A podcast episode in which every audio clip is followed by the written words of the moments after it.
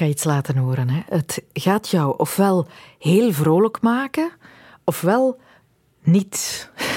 Uh, komt van een filmpje dat al wel een aantal jaren oud is, maar dat nu weer circuleert op het internet. Daar gaat hij.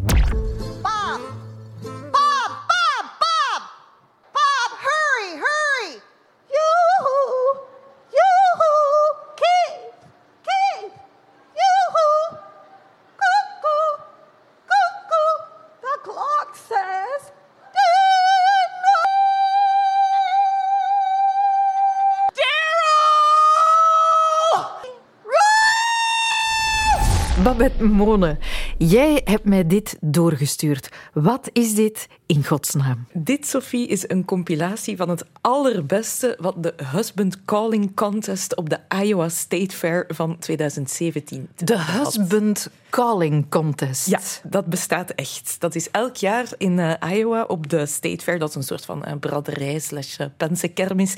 En elk jaar, midden augustus, komen alle deelnemers samen in een grote tent. En dan is dus de bedoeling gewoon dat je, je krijgt 30 seconden om je man te roepen. Het idee is dat dat is voor het eten, maar je mag dat heel vrij interpreteren. Uh, en dan wordt er door een jury de, de hoofdprijs bepaald, wie daarmee gaat lopen. Die hoofdprijs is, hou je vast, 5 dollar. Ah ja, dus wow. daar moet je het niet voor doen. En de vijf beste deelnemers die krijgen ook nog eens zo'n felgegeerd blauw lintje omgespeld. En wie de beste is, dat bepaalt dus een driekoppige jury aan de hand van zeer strenge criteria. You have, you know, three things that you have to judge. And you know, your first impression, your last impression, and the presentation. I kind of went by, can I understand what they're saying? How would I know what you want when you're calling me? Ja, de eerste indruk, de laatste indruk, de presentatie en dan natuurlijk ook de verstaanbaarheid. Er komt dus wel wat bij kijken hè, uh, als je zo wil deelnemen. ja. En je vraagt je nu natuurlijk af, we hebben nu net het beste van 2017 gehoord. Wie heeft dat toen gewonnen? Ja, dat was deze. Can you hear me? You get yourself in here right now. Come on. You know you're going to be late again, and you know that I want to get there on time. Roy?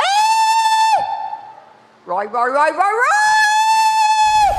Amai, dat is een nijdig vrouwtje. Een nijdig vrouwtje en vooral ook een heel oud vrouwtje. Ze heet eh, Bonnie Swalwell en ze is een habitué op de Iowa State Fair.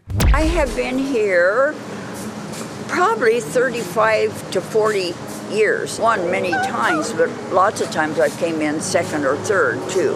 When I first started, my husband said to me, You're not going to do that, Bonnie. You're not. Oh, please don't do it. I said, I'm going to do it. I defied him and I won first. So after that, he's gun hole for me. Ja, ze doet het dus al 35 à 40 jaar, schat ze zelfs. Ze heeft al meerdere podiumplaatsen gehaald. En in het begin vertelt ze, was haar man er niet zo voor. Maar ja, toen hij door had wat voor een talent ze in huis had, is hij meteen mee aan boord gesprongen. En natuurlijk ja. ook, wie, wie, durft er nu nee te zeggen tegen iemand die... Zo, maar enfin. zo kan roepen. Maar enfin, wie, wie schreeuwt er nu zo thuis? Ik vind het wel stuitend dat al die vrouwen... Dat is zo klassiek, alsof elke vrouw met de deegrol staat te kuiven aan de deur naar die lastige man. Ja. Zo'n vervelend stereotype dat die bevestigen. Het is heel stereotyp allemaal. Deze hoort zeker ook in die categorie. Would you like to hear me call my husband? What am I supposed to call him? You low down, stinky, manure-covered, farmer-tanned... Oh, I'm supposed to call him for dinner. Daryl!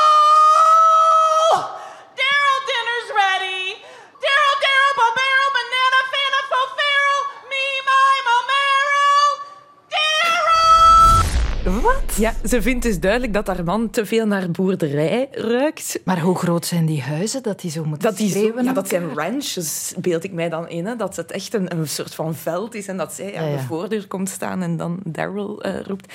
Dit vond ik nu ook wel een hele goeie vanwege de hoofdrol voor de rollende R. Randy! Randy! Randy!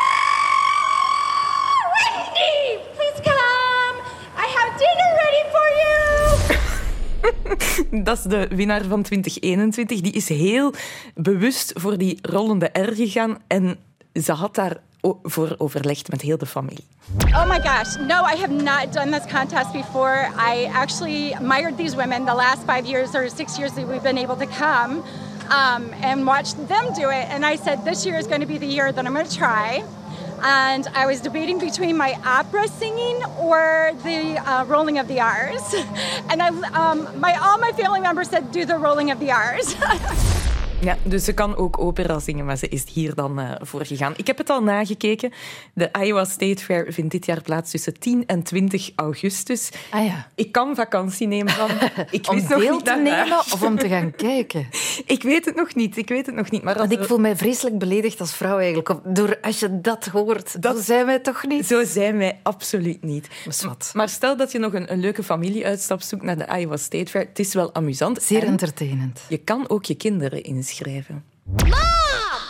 I'm hungry! Mom! Please! Mom, if you don't come here, then there is no Oprahs for a month. Mom, it's time to leave. Come on! Ja, alleen honden kunnen dit nog horen. Maar één ding is zeker, ik denk dat de, de opvolging wel al verzekerd is. De winnaar van de Husband Calling Contest 2053 of zo, die zit ongetwijfeld hier al bij de Mom Calling Contest van Onvoorstelbaar. 2022. Wat de mens toch allemaal verzint. De Husband Calling Contest.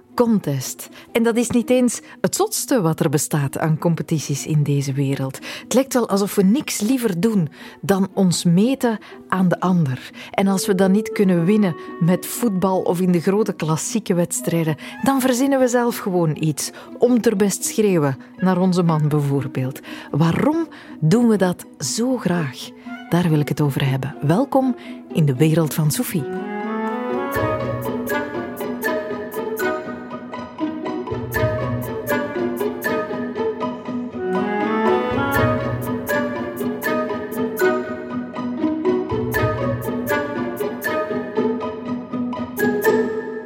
Trouwens niet per se naar Amerika trekken om aan een malle competitie te kunnen deelnemen. Dat kan net zo goed hier. In Zwijndrecht bijvoorbeeld vind je midden in een industriegebied het oefenterrein van de lokale droogvissers. Een groot grasveld is dat, waar ze trainen om de beste droogvisser ter wereld te worden. Want ja, er bestaat een WK droogvissen, of verwerpen of surfcasten in het Engels. De 83-jarige Eugène en zijn schoonzoon Erik doen het nu al zo'n 35 jaar. Maar wat is droogvissen nu eigenlijk? Dat legden ze uit aan onze reporter Anke van Meer. Wel, nu moet ik eigenlijk een beetje met een draad goed liggen. Zo. En nu moet ik die terug mooi, mooi op zijn dingen liggen. Hè. Gelijk eens, eh, zie je? Dag Erik, dag Eugène. Wij staan hier op een heel groot grasveld aan een industriegebied. Ja, hoe groot is het grasveld hier? Goh, ik denk toch bijna 400 op 400. Ja, en, en er is hier geen water. En toch staan jullie hier met een vishengel. Dat, dat moet je mij eens uitleggen. Wat gebeurt er hier? Wel, wij doen eigenlijk eh, verwerpen. Dat heeft niks met vissen te maken eigenlijk. Dat is zo ver mogelijk werpen en dat wordt gemeten met een eh, laser tot op de millimeter. Oké, dus jullie werpen de vislijn dan, of, of, of wat is dat precies? Wij werpen met een lood van 125 gram. Dat is, en dat is om te verst. Je hebt mensen bij die maar 150 meter gooien. En je hebt mensen bij die 230 meter gooien. Je hebt mensen bij die 260 gooien. Ja, vissen, je kunt hiermee vissen natuurlijk. Maar eigenlijk is dat echt gemaakt voor het ver te werpen. Het is toch helemaal anders dan, eh, dan vissen eigenlijk.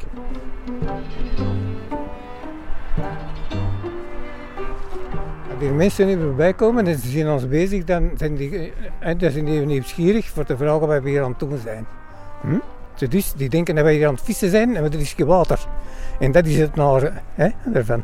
Is, En, en wat zeggen jullie dan? dat is hier gras. En dan zeggen wij dat is een, hè, een karper gras. Hè. Dat zeggen we dikwijls eigenlijk. Een graskarper. En sommige mensen zijn ermee weg. Dan zijn die zo wat kijken, zo graskarper. Ja. maar dat, dat bestaat niet. Zo dus, en dan denken die dat dat juist is. Hè. Ja, Zo is het. En dan zie je die zo in de haar krabben van graskarper. Ah, toch nooit van gehoord, hè? Echt waar, dat kun je niet geloven. Hoe zijn jullie eigenlijk bij de sport gekomen?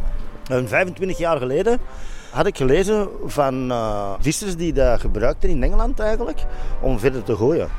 En zo is, eh, ben ik in te weten gekomen dat er een club bestaat eigenlijk. Maar toen was hij hier op deze veld nog niet. Dat was in, eh, ik dacht in Hoevenen. Zo binnen wij, ben ik in de, in de dingen geraakt eigenlijk. En zo, ja, meer en meer en meer. En, en ja, een duur is dat sport, hè. Dat stom werpen wordt je sport eigenlijk. Zo simpel is het, hè. Kan jij ook echt vissen? Ik ben geen visser, raar maar waar. Maar hij is wel een visser. Ja, ja, ik vis nog, ja. Ja, alleen graskarpers. En ik vis op vis. En moeten jullie hier ook voor trainen? Oh, zeker. Ja, anders kom je niet. Nee. Minstens drie keer moeten trainen. Ja, Drie keer per week. ja moeten zeker doen. Dat in elk sport eigenlijk. Ene keer is te weinig eigenlijk voor eh, de top te bereiken toch. Dus niet gewoon zomaar gooien. Hè. Dat zullen ze wel zien dat ik dat voordoe. Dat is een heel andere eh, worp. Hè. Iedereen gooit op een andere manier eigenlijk. Dus je moet zelf je techniek zelf eh aanschaven. Wat, wat is zo'n goede techniek? De juiste techniek is, Veerwerpen. dat is een veerwerpen. Ja. Dus en daar moet je in, op trainen voor dat zo goed mogelijk te doen. Hè. Het is hier een heel groot veld. Mhm. Ik zie dat je helemaal klaar staat. Ik sta helemaal Met de klaar. hengel in je handen. Ja. Dus ehm, ja, misschien moet je het een keer voordoen hoe Ik dat ga- dan werkt. Want ik ik, kan er me voor- mo- moeilijk iets bij voorstellen. Wel, ik ga het voordoen. Ik hoop dat het hem lukt dan. hè? Oké? Ik ben wel hier gaan staan. Ja. Jim, ga je staan daar? Je moet meekomen, normaal. We zijn, we zijn een beetje aan de kant gaan staan, want we mogen niet te dicht in de buurt. Eh, kan Nee. jij verslag geven over wat hij precies doet? Ja, ja. Dus, nu gaat hem zijn techniek van het staan. Ja. Nu gaat hem zijn techniek uitvoeren. En nu moet hem eerst goed staan voor een techniek te kunnen uit te voeren. Ja, hij, hij buigt een beetje door zijn benen. Ja. En hij zwiert met En de nu, hengel. nu is weer dat met zijn dan gooi je het over. Zie je? Dan komt het omhoog. Voilà, dat is het. Amai, dat is met een schreeuw bij en al. Ja, maar dat is een druk, hè. Dat is een hele grote druk op een engel. Oh wel, Erik? Is het gelukt? Hoe, Het is hoe- gelukt. Hoe, ver ben je geraakt? Wel, deze zal zo te zien toch wel een 220 zijn, denk ik. En is dat, is dat goed of niet goed? Dat begint goed, ja. Nu moet ik dat gaan halen, hè. Dat zit in de grond, hè. Ah, dat is, dat is eraf. Uw, draad is gewoon in de grond blijven steken. Ja, ja, tuurlijk. Nu moet ik helemaal... Dat is een sport, hè. Want als ik tien keer gooi, heb ik, heb ik eh, kilometers gelopen, hè. Het zou wel zijn. Alright, we gaan, we gaan het zoeken dan. Ja, we gaan het zoeken.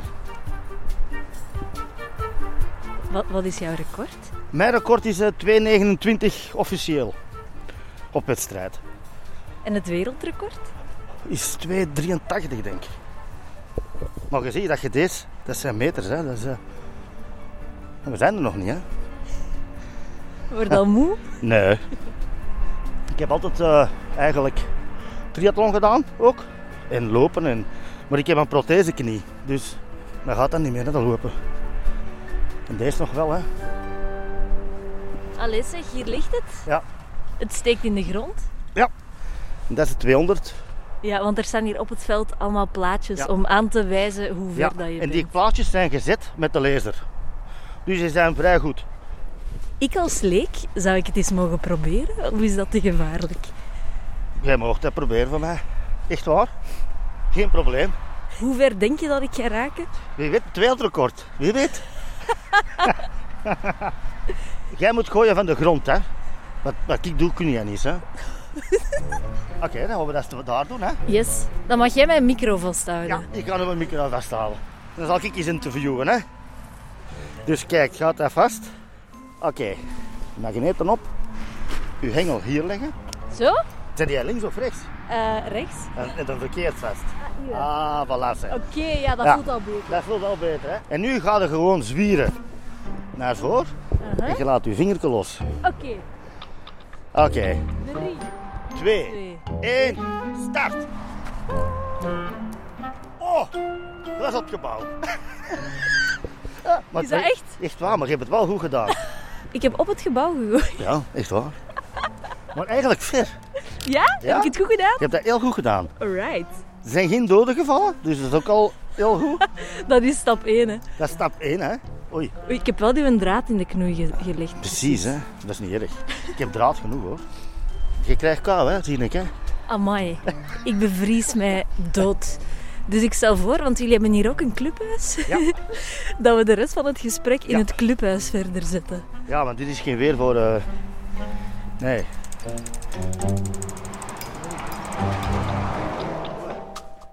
Ja, dit is het clubhuis. Wat, wat mij wel meteen opvalt, is dat er hier toch vissen aan de muur hangen. Ja, dat klopt. Die vissen, dat is de voorzitter van de club, die ging vroeger vissen in Noorwegen en die komen van Noorwegen. Dus het zijn niet de graskarpers. Niet de graskarpers, nee, echt niet. Nee. Hoe is de sport tot in ons land gekomen? Eigenlijk van Engeland uit. In Engeland was er mee bezig, was eh, zeker een Mackello. En eh, die wou competitie eigenlijk onder eh, andere landen doen. En die heeft dan de instructies gegeven hoe te werpen. En dan zo is dat eigenlijk vertrokken. Dan gingen de Belgen ook naar Engeland en, en, en zo. En nu, ja, nu zie je wel. Hè. Je ziet daar eh, Italianen, eh, Argentiniërs, Zuid-Afrika, Japan. O- Overal, o- heel de wereld. Ja, Heel de wereld speelt ja het. heel de wereld speelt aan nu. Ja. En toch is het niet gekend, hè? Er is eh, een kampioenschap is er in Tunesië, dat is een wereldkampioenschap, dat komt eraan. En wij doen ook een Open International. En dan komen de Japanners, normaal gezien, Naar hier. naar hier in juni. En jullie gaan ook naar Tunesië, naar het Ik wereldkampioenschap? Ja, ja, ik ga. En denk je dat je kans maakt? Kans niet, maar ik, ik kan toch, mijn doel is dan mijn persoonlijk record verbeteren. En dan niet direct naar de wereldtop gaan, zover moet ook niet denken, denk ik. Nee. En voor België, je gooit voor België. Hè. Dus ja, alleen in Brabazon, dan heb ik er een beetje altijd eh, problemen mee. Die moet, die moet je ook zingen? Ah, ja, ja, dat is officieel, ja, tuurlijk. Ja, ja. Dat is een, officieel is dat, hè. Elke klant heeft, moet, heeft zijn dingen, hè. Ja, ja, ja. Misschien moeten we eens oefenen. ja misschien moeten we eens oefenen, ja. Wie weet, ja. Ja, eigenlijk zou ik dat eens moeten doen. Ja, Kijk, ik ga het opzetten. ja die is het, hè. Ja, dat is genoeg, hè? Ja. Dat is het, hè. Dat kan ik niet, hè. Dat kan ik echt niet.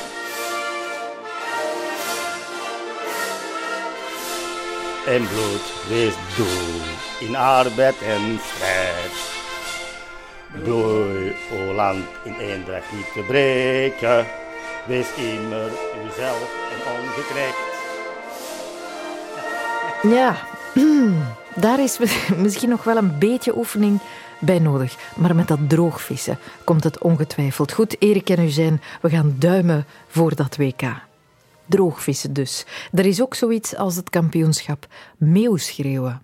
En in Finland doen ze aan moerasvoetbal. En eh, sinds kort is er ook een WK ballonnen in de lucht houden. Dan steken ze deelnemers in een kot vol hindernissen, kapstokken en een zetel. En een auto staat daarin en een kast. En dan moeten zij om beurt een ballon titsen. Je hebt dat zeker ooit al in je living gedaan. En dan moet je het voor de ander zo moeilijk mogelijk maken om de ballon in de lucht te houden. En je verliest als die de grond raakt. Bestaat nog maar sinds 2021. Want als we dus onze gading niet vinden in het al reeds belachelijk grote aanbod, wij blijven gewoon nieuwe wedstrijden verzinnen. Het is onwaarschijnlijk wat voor spelletjes, sporten, allerlei vormen van competities die mensen verzinnen.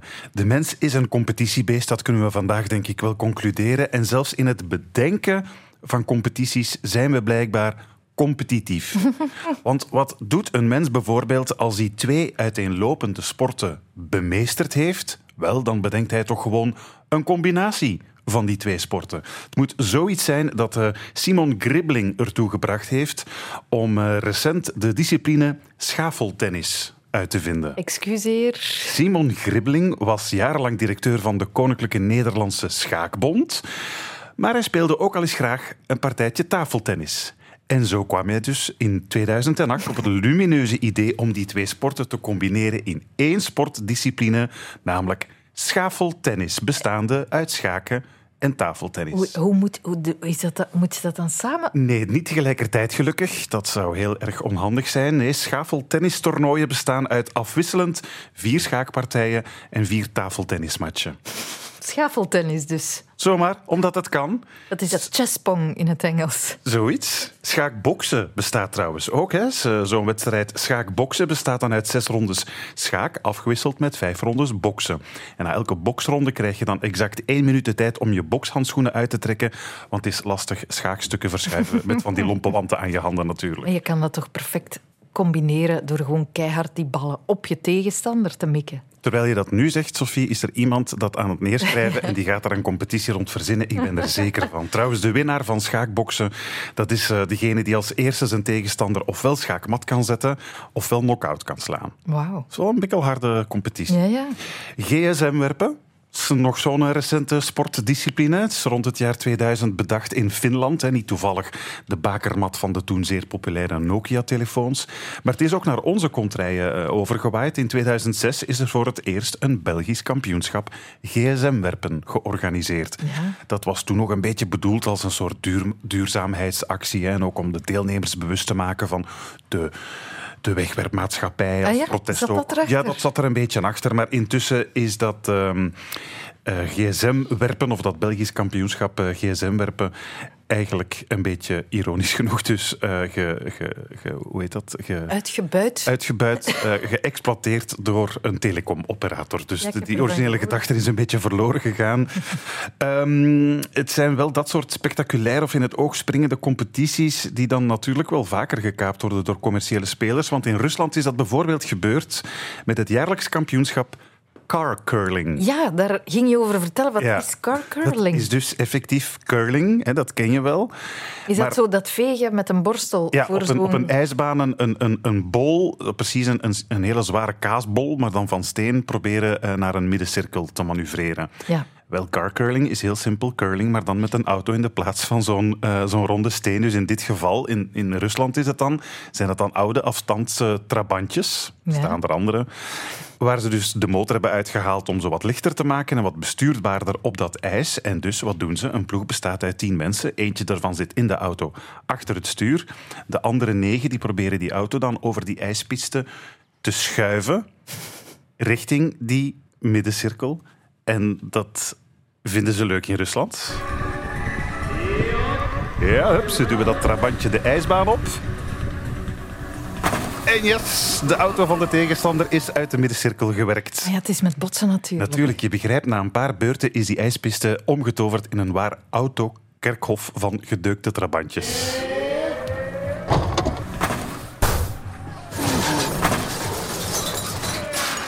Hola. Ja. Ook dit jaarlijkse kampioenschap autocurling, dat dus wordt georganiseerd in Jekaterinburg, is eh, intussen commercieel gekaapt en wel door een dealer in autoverzekering. Dat vind ik dan wel weer mooi. Ja. Maar als je carcurling te saai zou vinden, Sophie, kun je ook altijd aan carjitsu doen. En dat is ook exact wat het woord zegt. Jiu-jitsu Met een auto. in een, in een auto. Ah ja, echt Ja, waar? in een auto. Het is opnieuw uitgevonden in Rusland door een Rus die dacht dat dat wel leuk zou zijn. Een gevechtsport in een auto. Dus ook in Karjitsu bestaan er officiële kampioenschappen. In het begin werden die wedstrijden gehouden in een geparkeerde auto, lukraak ergens in een eh, parkeergarage. Tegenwoordig houden ze die kampen in een cabriolet met open dak dus, zodat de toeschouwers het beter kunnen volgen. Want dat is met tribunes dan al ondertussen. Hè. En dan aan elke kant van die cabrio staat er een scheidsrechter die ook het startstijn geeft voor de kamp. On my count of Hajime. And. Hajime! En dan vliegen die elkaar aan in die auto. Dat, dat wordt een gestommel van je welste in een veel te kleine ruimte. Want dat is grappig. Dat vinden Russen dan grappig. Dat vind ik nu ook wel grappig eigenlijk, om Ja. te gaan vechten in een auto. Ja, en eh, ja, het bestaat uit twee rondes. Je moet eh, één keer starten vanuit de, de passagiersstoel, één keer vanuit de bestuurderskant. En je mag, dat is een extra troef bij, bij Carjutsu, eh, je mag alles wat in de auto aanwezig is ook effectief gebruiken, zoals ze deze Amerikaanse instructrice uitlegt. So you have so many things to grab onto. Use the steering wheel. There you go. It's okay. Use your legs. You got legs. Use them. Push into me. Voilà, je mag het stuur gebruiken om eh, iemand tegen aan te drukken. Je mag zelfs de gordels gebruiken om je tegenstander te wurgen. Ah ja, wauw. Ja. En als het na twee rondes gelijk staat, dan volgt er nog een eh, extra ronde op de achterbank. zomaar, omdat het kan. Maar het is echt zot voor woorden wat voor competities je allemaal vindt, Sophie. Er bestaat een wereldkampioenschap slakkenracen. Ah ja. Er worden wedstrijden plogging gehouden. Dat is een combinatie van joggen en tegelijkertijd afval oprapen. Dat hebben we ooit eens besproken in een uitzending over vervelende woorden. Plogging, ja, Plogging inderdaad wel een heel lelijk woord. ja. In Kirgizië spelen ze het spel Ulak Tartish. Dat is een variant op het traditionele polo. hè. Je weet wel, waarbij spelers op een paard zo'n rubberen bal rondtikken om dan eh, in het doel Mhm. van de tegenstander te proberen mikken. Maar in Kirgizië spelen ze dat in de plaats van met een rubberen bal met een dode geit. Ja, het maakt blijkbaar dan zo wat deel uit van de, de, de, de geitenjacht in, in Afghanistan blijkbaar. En zo in die regio doen ze dat wel vaker. Dus daar is het eigenlijk de bedoeling om te paard ehm, proberen het, eh, het, het kadaver van een dode geit te bemachtigen en ergens eh, op een welbepaalde plek te kunnen scoren. Ja, ongelooflijk. Je kent ongetwijfeld eh, armworstelen. In Engeland beoef- beoefenen ze ook graag duimworstelen en zelfs teenworstelen. Ah ja, Worden heb in ik Engeland- nog gedaan. Effectief competitie gedaan. Thuis, hè? in tuurlijk. familieverband. Hè? Ja, ja, ja, ja tuurlijk. Maar het is dus toch vooral in Rusland dat ze maar echt belachelijke competities verzinnen. Daar is al enkele jaren een nieuwe superpopulaire sport, namelijk smoelkletsen. Aha. Dus elkaar om ter hardst in het gezicht slaan. Dat is dan dus één tegen één. En er zijn dan een paar regels. Hè. Je mag alleen met de, de palm van je hand slaan. Je mag de ander enkel op de wang raken, niet op de kaak, want die zou je kunnen breken. Je mag de klets eh, niet ontwijken, want dan ben je sowieso verloren. En de winnaar is dus diegene die de andere zo hard in zijn gezicht kan meppen dat hij zijn evenwicht verliest. Ręki po raz kolejny. Wciąż. O, zuszowy. Ja, die laatste is niet alleen tegen de grond gegaan, die was gewoon KO. Want het is dus man tegen man. Je zit zijn van die beren van gasten, maar die daar dus echt uithalen met hun hand. En je denkt, maar echt, maar die kaak is toch gebroken. En dat geluid ook, dat weergalmt dan in die hangars waar het georganiseerd wordt. Ongelooflijk. Er bestaat ook uiteraard een vrouwelijke variant. Van face-slapping. Maar dat heet dan Bitch-slapping. Kontkletsen. Zo zou je het eigenlijk kunnen noemen, want het is ook exact weer ah. wat je zou kunnen verwachten. Vrouwen die elkaar zo hard mogelijk op de poep slaan. Als je je afvraagt hoe dat klinkt, zo'n vrouwenhand die met een harde klap bijvoorbeeld op een leren broek landt, wel, dat klinkt dan zo. Ja, is lesje, ja,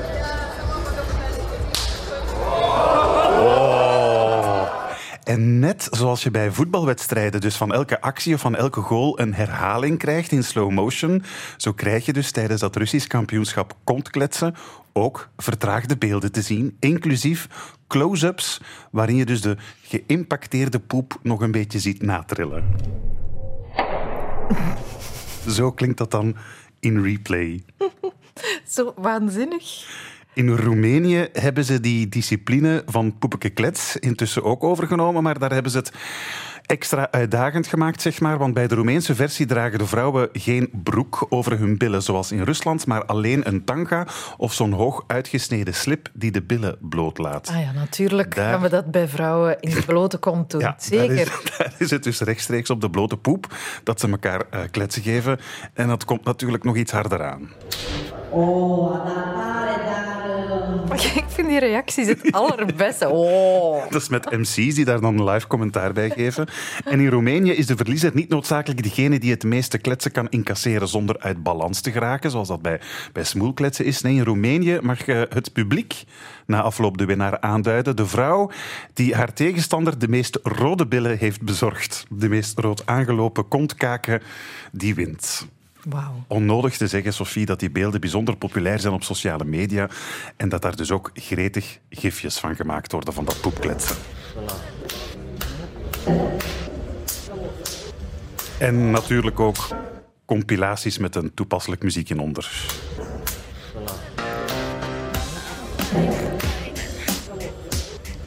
Maar.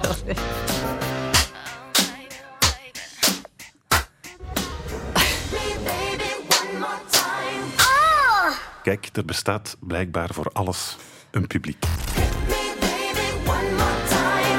Als je zo heel dat lijstje hoort, dan zou je toch stilletjes aan beginnen denken: het is zover. Nu zijn we helemaal zot geworden. Maar nee, dus. Wij zijn altijd zo zot geweest. En dat kunnen we goed aantonen met een duik in de tijd, een sprong terug naar de 16e eeuw. Absoluut. Eh, Ik denk dat er in geen enkele periode meer wedstrijden georganiseerd zijn dan in de 15e, 16e eeuw. Dit is Annelore van Bruana. Zij is cultuurhistorica vroegmoderne tijd aan de UGent. In de Nederlanden meer bepaald was dat enorm populair. Je had eh, schuttersgilden die schutterscompetities hielden, rederijkerskamers die toneelcompetities hielden. Er werden steekspelen in de stad georganiseerd. En ga zo maar door. Eh, Er elk jaar waren er wel verschillende competities tussen steden onderling, waar ook dus heel wat prijzen te winnen waren. En dat waren wedstrijden die men ook zeer ernstig nam. Die waren eh, zeer ernstig, hè, want dat eh, winnen van die prijzen dan nam men zeer serieus. Hè. Die wedstrijden hadden natuurlijk ook een, een betekenis. Hè. Men ging in competitie met elkaar. Dat was enerzijds om, om de harmonie te versterken tussen de verschillende gemeenschappen, de, gebuurten in de stad, maar ook de steden onderling. Maar natuurlijk ging dat altijd gepaard met concurrentie, competitie. Iedereen wilde de prijs winnen. Hè. De eer van de groep stond op het spel. Dus dat, dat ging wel met enige ernst eh, Ja. Een van de meest bijzondere wedstrijden uit die tijd. ehm, daarvoor moeten we naar het jaar 1551. Dat was het groot Zottefeest in Brussel. Wat was dat? Ja, dat is eh, eigenlijk wel iets vrij bijzonder. Eh, Er zijn misschien nog zotte feesten geweest, maar dat is het enige waar wij eigenlijk heel goed over ingelicht zijn. Het was namelijk zo dat al die gezelschappen die ik daarnet heb genoemd, die schitterschilden en die rederijkerskamers, die hadden vaak ook een zot. En die ging dus mee naar die wedstrijden en die vermaakten dan het publiek. Een Dus dat- nar. Een nar, ja. Nar is eigenlijk een, een Hollands woord, als ik het zo oneerbiedig mag zeggen. hè. Bij ons was, dat gewoon een zot. Ehm, en dus die, dat, ja, dat was zeer populair natuurlijk. Hè. Dus dat element was altijd aanwezig. Maar in 1551 gaat een zeker Jan Colijns, dat was een Brusselse schilder die zelf zot was van een uh, rederijkerskamer in Brussel, de Korenbloem, die beslist om een feest, een wedstrijd te organiseren enkel voor zotten. En hij gaat dus heel veel zotten vanuit de Nederlanden naar Brussel uh, ja, uitnodigen om daar allerlei uh, ja, competities, maar ook banketten enzovoort te organiseren. Maar wauw, een competitie enkel voor narren. Ja. Waarin konden die dan met elkaar de strijd aangaan? Het interessante natuurlijk is dat zij die, die andere wedstrijden uh, en feesten in het algemeen een beetje gaan parodiëren. En dus uh, bij uh, zo'n rederijkerskamer of een schuttersgilde, als die naar een andere stad trok voor een wedstrijd, dan kregen zij een prijs voor de mooiste inkomst. Zo'n soort stoet. Iedereen was uh, mooi gekleed in een, in een bepaalde kleuren enzovoort. En dus die uh, zotten krijgen ook een prijs, maar voor het meest onnozel binnenkomen in de stad. Waarbij, wat dat precies moet voorstellen, dat weten we natuurlijk niet, maar ik neem aan hè, dat met, met buitelingen en, en allerlei ja, uh, grappige ja, ja kan, moeilijk, kan, kan mij niet helemaal voorstellen. Maar dus, er, er was dus uiteraard een zeer sterk ludiek element in uh, aanwezig. Maar je gewoon dat al klinkt ja. al fantastisch. Om ter onnozels Brussel binnenkomen. Ja, en, en, dat gaat dan nog verder. Hè, want wat ook een, een centraal element was van veel van die uh, uh, wedstrijden, en dat mag nu misschien wat merkwaardig lijken, is om het meest plechtig naar de kerk gaan. Hè. Men trok dus ook in stoet naar de kerk, waar dan een plechtige mis werd opgedragen. Wel, die zotten gaan dat dan ook doen. Er is een prijs voor, de, voor de kerkgang, maar dan met de minste kost. En zo opnieuw, zo onnozel mogelijk. Wat houdt dat dan in? Dat weten we iets beter. Men probeert zo vals mogelijk te zingen in de mis en zo dissonant mogelijk op het orgel te spelen. Amai. Dus al, allerlei van dat soort wedstrijden gedurende verschillende dagen. Dat is dan een, duurt dan een week. Hè. Er is dan ook nog een steekspel. Hè. Zoals je zegt, er waren ook steekspelen in die uh, steden. Die zotten gaan dat dan ook doen, maar op stokpaardjes. En natuurlijk de topprijs, zal ik maar zeggen, die gaat dan naar het spelen van een factie. Factie is een klein toneelstukje in de straten van Brussel. Dat, dat was dan de belangrijkste prijs die men kon winnen. En dat duurde een uh, week uh, en, en dat vond ook plaats. En dat is natuurlijk interessant eigenlijk op de belangrijke plekken van die stad, op de Grote Markt. Op de Grote Markt stond het podium, maar ze passeerden ook aan het Hof, aan de Koudenberg, waar de twee zusters van Karel V naar buiten komen om te kijken. Ehm, ze worden ontvangen op het uh, stadhuis, uh, ze, ze, gaan naar het broodhuis enzovoort. Hè. Dus ze worden eigenlijk in heel die stad ehm, ontvangen. En dat is echt wel ja, een, een belangrijk evenement waar niet alleen Brusselaars naartoe komen, maar ook heel veel mensen uit ja, de omgeving, uit Brabant, Brabant, zal ik maar zeggen. Ja, en daar werd uiteraard allicht ook bij gegeten en gedronken. Ja, dat was dan ook zo nog iets. Ik weet niet of dat, dat nu een uh, wedstrijd uh, was, maar op dat podium op de Grote Markt werd er een uh, gebraden kalf opgediend dat dan al die zotten tezamen aan één grote bankettafel verorberden, voor het publiek ook. Ja, moeten we dat zien als een uh, zoals wel vaker met humor het geval is, een soort maatschappij-kritisch feest? Dat zit daar zeker in. Hè. Dus in, in die, die periode, in, in 15e, 16e eeuw, zijn er eigenlijk twee zaken die enorm belangrijk zijn. Hè. Enerzijds dat element van competitie. Hè. Juist doordat men zo afhankelijk is van elkaar, wil men natuurlijk ook in competitie gaan. Enerzijds hè, om ja, betere relaties te krijgen, hè, maar anderzijds om toch dat eigen eergevoel te... Uh, te, te verhogen. Hè. Maar mhm. anderzijds is humor enorm belangrijk. En, en twee soorten humor, denk ik. Hè. E-, enerzijds een zeer fysieke humor, wat we nu slapstick zouden noemen. Of dat dat dan maatschappijkritisch is, dat weet ik niet. Hè. Maar mensen lachten gewoon heel graag. Maar het is ook vaak een, een zeer talige humor, hè, waarin die maatschappijkritiek inderdaad zeer belangrijk is. Hè. Want er is ook een moment waarbij uh, dus uh, die nar, dus die Jan Colijn, zijn naam was meester Oomken, zijn narrennaam, gaat dan eigenlijk als koning der zotten een speech, zouden wij nu zeggen, afsteken waar hij de zonden van alle narren, maar eigenlijk dus van allerlei sociale groepen aanklaagt. En dus eigenlijk letterlijk iedereen in zijn hemd zet. Amai, maar hoe tof, hoe tof zou dat zijn? Ik zie dat vandaag ook nog wel werken. Zo een groot zottefeest voor alle onnozelaars van de lage landen. En ik weet eigenlijk ook al wie daar zonder enige twijfel bij aanwezig zou zijn. Average Rob, dat is hem op het lijf geschreven. Average Rob is eigenlijk de ongekroonde koning van de gekke competities. Hij heeft een YouTube-kanaal en daar vind je tientallen video's over zijn deelname aan de raarste wedstrijden. Van riviersurfen tot wadeskating tot extreme petank. Uh, van kruiwagenkoersen tot snowboarden op zand tot hobbyhorsing, dat is stokpaardrijden. Hij heeft dat allemaal gedaan. Om te lachen, maar ook met succes. Want hij is zelfs Belgisch kampioen geworden in dat stokpaardrijden. We hebben hem opgezocht, want hij kan het ons misschien vertellen waarom we ons zo kunnen verliezen in rare competities, waarom we ons zo graag willen meten met de ander. Ja, gekke competities. Ik heb wel een paar hele rare wedstrijden meegedaan, zoals vierljeppen. Vierljeppen, or polstokverspringen, is a traditional sport of the West Frisian people in the Dutch province of Friesland. Rob van Impen. We gaan kijken wat Rob gaat doen. Wat hebben we nog gedaan? Kruiwagenkoers. Dus mijn kruiwagen van denk ik 15 of 20 kilo of meer. Uh, een heel parcours doen à la Spartacus Run. Ook meegedaan. Daar heeft Arno zijn enkel bijna gebroken. This is for you Arno, in memory of Arno van Impe. Door de gras, door de gras.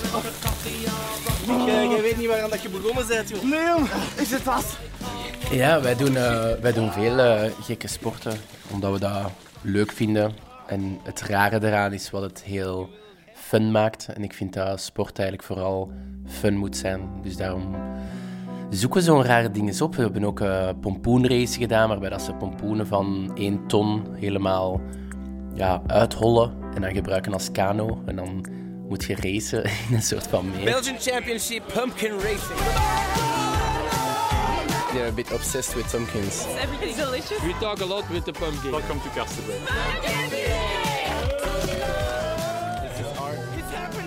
We hebben er al zoveel gedaan dat ik zelf niet meer goed weet wat we allemaal hebben gedaan. Dus, uh... ik, neem, ik, ik neem het serieus in de zin dat als het een wedstrijd is, ik, ik win heel graag. Ik ben heel competitief ingesteld. Ik heb dat altijd al gehad met alles wat ik doe. Als ik met iets begin, dan wil ik daar de beste in worden. En als dat mijn speciale sport is, dan is dat niet anders dan dat ik, dat zou zijn met bijvoorbeeld een wedstrijd tennis of een potje voetbal of zo. Dus als het over stokpaardrijden gaat, dan ga ik daar alles aan doen om dat te winnen. En jammer genoeg voor de 8 à 12-jarige meisjes uh, waarvan ik de podiumplek heb afgepakt. Maar kijk, ze moeten iets harder trainen en misschien dat ze dan wel Belgisch kampioen kunnen worden. Today is the Belgian Championship Hobby Horsing, a.k.a. stokpaardrijden. Winnen is gewoon heel belangrijk voor mij. En zeker in zo'n rare sport. Dat, is, dat zijn eigenlijk competities waar dat je als beginner eigenlijk nog wel kans maakt om het te winnen. Ik kan heel diep gaan, ik kan heel hard in het gaan om te winnen. Um, dat is gewoon, ik, ik hou gewoon van het gevoel van ik heb keihard mijn best gedaan en ik heb er alles aan gedaan om het beste neer te leggen wat ik in mij had op die dag. En als het betekent dat, ik daardoor win, dan is dat goed meegenomen. Als dat betekent dat ik daardoor verloren heb, dan weet ik wel dat ik alles heb gegeven. Dus winnen is gewoon zo'n speciaal gevoel. Het zijn zo precies zo met je vlinders in je buik of zo. En dat, is, dat, dat was ook... Als ik jong was, heb ik dat gewoon altijd heel veel gehad in alles wat ik deed. Um, behalve in toetsen op school en zo. Daar, daar was ik minder motivé om te winnen. Maar ja, de helft was genoeg daar. Wat dat mij echt gepusht heeft om zo vooral meer extreme sporten te doen en van die dingen is um, vooral met Charles, dat is mijn grote broer, we schelen maar een jaar en een half. Wij keken heel graag zo freerunning video's en, en extreme sportvideo's en snowboarden en surfen en weet ik veel wat allemaal. En wij wouden van elkaar ook gewoon altijd ja, de beste zijn. En wij bedoelen dat niet op een soort van um, cocky manier. En het is meer gewoon voor, voor jezelf. Je wilt gewoon het goed doen. En uh, Charles was ook heel goed in sport. En ik ben ook iemand die heel snel uh, sporten leert. ik denk dat dat gewoon in onze familie iets is dat wij een soort van... Je weet hoe mensen fotografisch geheugen hebben om teksten snel te leren. Wij in onze familie hebben daar heel hard met beweging, met sport, met technieken of weet ik veel wat. Dus als je aan ons gewoon toont hoe dat je iets moet doen, dan zou het kunnen dat wij dat gewoon al direct kunnen, omdat wij die bewegingen kunnen analyseren en in ons hoofd kunnen zetten van oké, dit is hoe dat we het moeten doen.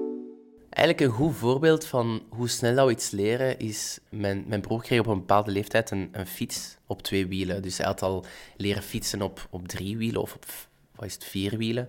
En dan kreeg hij een fiets voor zijn verjaardag of zo op twee wielen. En, en hij kon er dan mee rijden en bla bla bla. En ik was daar echt niet blij mee, omdat ik zoiets had van: ik wil ook een fiets op twee wielen. En ehm, mijn papa zei van: eh, wel, vanaf dat je op twee wielen kunt rijden, dan krijg je van mij een fiets. En twee uur later kon ik op twee wielen rijden. Dus dat zo, ik had er dan zo mijn missie van gemaakt om op twee wielen te leren rijden. En mijn papa had dat niet verwacht dat, dat ik dat zo snel ging halen of zo. Ehm, maar dan had ik, dat, ja, had ik mijn fiets gekregen. dus, dus uh, ik denk dat mijn papa nooit meer zo'n belofte heeft gemaakt na uh, het fietsincident of zo. Bijvoorbeeld hoe, dat, hoe dat we elkaar uitdaagden thuis was... Papa had een, een zwembad gekocht. Zo'n soort van hele grote band waar je ook zo op kon springen en dan bouncen dat als een soort van trampoline. Maar naast het grote zwembad was er ook een, een tuinhuisje. En dat was ongeveer drie meter tussen het tuinhuisje en het zwembad. Uh, en wij daagden elkaar dan uit om te duiken in het zwembad van bovenop het tuinhuisje. Uh, maar dan begon het mij een keer springen. En dan voelde van, oké, ja, er is wel marge om iets te doen. En dan begonnen we met duiken, dan begonnen we met salto's te doen. En begonnen we met gekke dingen te doen. Ik heb zelf ooit eens mijn oma tussen het tuinhuisje en het zwembad gezet. Terwijl ze zo maar twee duimen omhoog was. Om daar een salto over te doen. Um, en dan met de band um, liepen echt aan of zo 10 meter naar het zwembad toe. En dan kon je zo op de band springen. En dan werd dat zo, voelde als een soort van trampoline. En dan deden we zo dubbele salto's en van die dingen. Dus het is zo... elkaar wel altijd zo wat uitgedaagd om zo er een beetje over te gaan in alles. En met risico om je pijn te doen. Maar ja, zo die stress en die adrenaline, dat is wat dat wij wel interessant vonden of zo.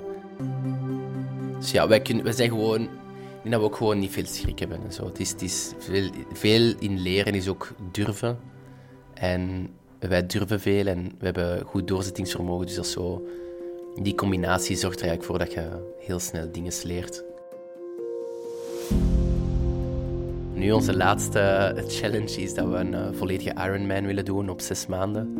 Dus we zijn nu eigenlijk heel hard aan het trainen om uh, de Ironman te overleven. En een full Ironman is 3,8 kilometer zwemmen, 180 kilometer fietsen en dan 42 kilometer lopen. Allemaal achter elkaar, zonder pauzes. Ik train sinds uh, twee maanden en half. Train ik zes op zeven. Um, en het is wel heftig. Het blijft ook nog altijd een gekke competitie. Hè? Een Ironman, volledige Ironman, is, is iets wat, als je het op papier ziet, staat gewoon echt totaal onmenselijk is. Um, ik denk dat dat ons ook wat heeft aangetrokken van wat is voor ons iets heel geks, maar wel nog altijd iets heel respectvol of zo. Of hoe moet je dat? Iets waar, dat je, iets mensen zoiets hebben van, oh shit, dat dat is echt iets, iets zots of zo. Dus ja, het is gewoon een leuke challenge. Het is gek. Het is totaal van de pot gerukt voor mensen van ons niveau. Um, en dat is wat het voor ons wel challenging maakt, is dat er twijfel is of we het zouden kunnen. En dat is waar dat wij goed in zijn, is om de twijfels die er zouden zijn, om, die, om te kunnen zeggen van, kijk, we hebben het toch gedaan. En daar haal, daar haal ik toch heel veel voldoening uit, is om mensen die nee zeggen, te kunnen zeggen van, jawel, ik heb het toch gedaan. Een waar competitiebeest is het. De ongekroonde koning van de malle competitie Average Rob. Een reportage was dat van Lotte de Kaluwe. Je hoort het, hè? hij is van nature een sportief competitiebeest. Maar verklaart dat ook waarom we wereldwijd al eeuwenlang dit soort wedstrijden gaan organiseren? Wat brengt het ons? Waarom doen we het? Voor cultuursocioloog, hoogleraar aan de Universiteit Antwerpen, Walter Wijns, is het duidelijk. Ja, we zijn mensen. Hè? Als we dat niet meer zouden doen, we zouden iets essentieel kwijtspelen, denk ik. Is het waar? Is het, hoort het zo ja, het intrinsiek niet, bij ons? Nu wil ik niet beweren dat uh, droogvissen essentieel is om mens te worden, maar spelletjes spelen wel. Uh, want wanneer we dat zouden laten, ja, dan missen we toch wel misschien wel het, het belangrijkste vermogen dat ons tot mens maakt, namelijk het vermogen om uit niks iets te creëren wat, zelf wat regels te bedenken en daar dan helemaal in op te gaan. Uh, dat is niet niks. Hè. Uh, Er zijn zelfs uh, ernstige geleerden, waaronder niet de minste, Johan Huizinga, om hem niet te noemen, mm -hmm. de historicus, die een prachtig boek geschreven heeft over de spelende mens, de Homo ludens. Ja, ja. die, die beweert dat, ja, dat wij ons menselijk vermogen eigenlijk in grote mate te danken hebben aan ons spelvermogen. Um, en, en wat doen we dan?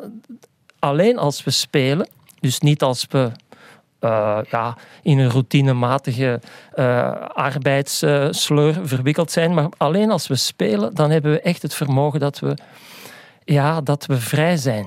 Ah, ja? En dat we begrijpen wat we aan het doen zijn. Want dat is misschien heel belangrijk als we een spelletje spelen dan creëren we regels. We tekenen een bord of we, of we tekenen een speelveld. En we begrijpen voor 100% wat daar gebeurt. En dat, uh, dat, ja, dat bevredigt ons gevoel voor zin. Uh, en daar kunnen we helemaal in opgaan. En we zijn vrij omdat we dat uit niks ge zelf gecreëerd hebben. We zijn als het ware kleine demiurgen die, die iets maken. Niemand weet ervan misschien, maar wij tekenen hier een bordje. Of wij gaan hier om het verst met de hengel gooien. Of om het, of om het luidst roepen. Ja. En, en, dan mag het zo onnozel zijn. Ook dat heeft een belangrijke functie. Het uh, BK meeuwschreeuwen, dat werkt ook bevrijdend. Ja, je kunt daar. Kijk, het is, het is natuurlijk makkelijk om daar de draak mee te steken, dat weet ik wel. Maar dat kan je natuurlijk voor ongeveer ieder spel doen. Hè. Voetballen is beslot van rekening niet dwazer uh, of minder dwaas dan meeschrijven. Mm -hmm. uh, het, het gaat hem. Ja, waarom gaat dat eigenlijk? Dat gaat om helemaal niks. En toch gaan we er helemaal in op. Uh, dus ja, dat, dat is wat wij doen. Wij creëren zelf iets en wij gaan er helemaal in op. Uh, of wat doen we wanneer we toneel spelen? Dan zijn we plotsklaps iemand anders, terwijl iedereen natuurlijk weet dat wij dat niet zijn. Hè? Wij staan er maar op de planken te doen alsof. En toch is dat iets wat ons helemaal in de ban houdt. En dat vinden we fantastisch. Dat zijn allemaal varianten van spelen. En zo zijn er natuurlijk heel veel varianten die met, uh, die met elkaar gemeen hebben dat ze ons bevrijden, dat ze ons mogelijk maken om iets te creëren wat er nog niet was. We, je zou kunnen zeggen met een beetje overdrijving, we voelen ons het dichtst goddelijk of het dichtst nabij het goddelijke wanneer we zelf uh, spelletjes creëren en daar dan helemaal in opgaan. Ja. En het geeft ons misschien ook een soort doel of een soort richting. Van, ik, ik, heb iets om naartoe te werken. Ja, het, het geeft een, uh, een zin, hè? dus je weet wat er gebeurt. En vooral ook, uh, je zet iets uitdrukking is natuurlijk niet, niet vergezocht. Je zet iets op het spel. Hè. Um, dat wil zeggen, je probeert te winnen. En winnen wil zeggen dat je dus ja, ergens naar streeft, maar dat je de, ja, de uitkomst nog niet kent. Het is niet zo vervelend als een spelletje spelen waarvan iedereen al weet wie er gaat winnen. Hè. Uh, we kunnen dat counteren door bijvoorbeeld, wanneer bijvoorbeeld een sterke speler tegen een minder sterke speler speelt, ja, dan is de de fun er een beetje af. En hoe proberen we dat te counteren? Door die sterke speler dan wat uh, handicaps uh, uh, aan te meten. Hè? Mm -hmm. we gaan in wat op achterstand zetten of de ander krijgt wat punten meer of zoiets. Hè? En op die manier wordt dan het spelen terug prettig. Want we, kennen, we begrijpen wel 100% wat er gebeurt, maar we kennen de uitkomst niet. En dat is precies, die, dat houdt ons in spanning. We, we gaan er helemaal in op. Hè? Er zijn weinig dingen, eigenlijk helemaal geen, uh, die ons zo bezighouden uh, als het spel. Ja. Je, je, zult wanneer je ja, helemaal in het spel opgaat en je bekijkt jezelf, als je dat zou opnemen, dan denk je, maar, maar, maar in hemelsnaam, wat was ik daar nu zo door het dolle heen? Uh, waarom ik nou dat droogvissen heb gewonnen of wat dan ook. Hoe komt dat nou dat ik daar zo blij mee was? Uh, ja, dat kan dus. Hè. Ja, omdat... Zelfs als toeschouwer kan je een gigantische pret beleven aan een spel van een ander ja, een echte toeschouwer is op zijn manier ook een deelnemer natuurlijk. Oké, okay, hij staat misschien niet mee te hengelen of mee te trappen of mee te lopen. Maar hij uh, is er wel in, in gedachten uh, en soms ook fysiek wanneer hij dat nabootst uh, helemaal bij. Um, een toeschouwer is iemand die begrijpt wat er gebeurt en die dus op zijn manier deelneemt aan het spel. Mm. Um, ja. U maakte daarnet de vergelijking met de spelletjes die kinderen voor zichzelf bedenken. Eigenlijk zijn al dat soort competities, dat is eigenlijk gewoon de uh, speelplaatsspelletjes voor volwassenen. Ja, de, de, kinderen kunnen dat ongeremd. Hè. Zet kinderen enkele uren samen en, en ja, ze bedenken een spel. Hè. Mm -hmm. um, en dus dan gaan ze er inderdaad ook helemaal in op. Hè. Um, wie dat heel mooi in beeld heeft gebracht en, en een prachtig antropologisch uh, werk heeft verricht en aan het verrichten is, dat is uh, Francis Alice, uh, ah, ja. de geroemde kunstenaar. Hè, mm -hmm. um, die een van zijn vele projecten bestaat eruit om, om kinderspelen te documenteren. En dan gaat hij, ja, trekt hij een beetje naar alle uithoeken van de wereld om daar dan kinderen aan het werk te zien. En ja, en hij, en, en hij neemt dat dan op, hij maakt er dan een, een, filmpje van en dat is werkelijk zalig om dat te zien. Hè? -huh. uh, als je die gelaatsuitdrukkingen ziet van die kinderen, als je de vreugde ziet. Hè? Er, er is inderdaad zoiets als spelvreugde. Ik zou eh, durven zeggen, ja, echte vreugde is altijd gelieerd. Nou, altijd is veel, maar toch heel vaak gelieerd aan spelen. Hè? Ik zei het daarnet al, hè? spelen wil zeggen dat je uh, je in een omgeving terugtrekt. Het is alsof je een stolp over je heen zet, uh, waaronder uh, al wat er gebeurt uh, begrijpelijk wordt voor jou. Nu, kinderen leven sowieso in een wereld die ze nog veel minder dan volwassenen begrijpen. Mm. En dus trekken ze zich makkelijker terug in die beperkte kleine ruimte onder die stolp, waar ze dan zelf regeltjes bedenken en aan het spelen gaan. En, en voor hen is dat dus eigenlijk een, uh, inderdaad een, de, de echte wereld, zou ik bijna zeggen. Dat wil zeggen de wereld voor zover ze die begrijpen.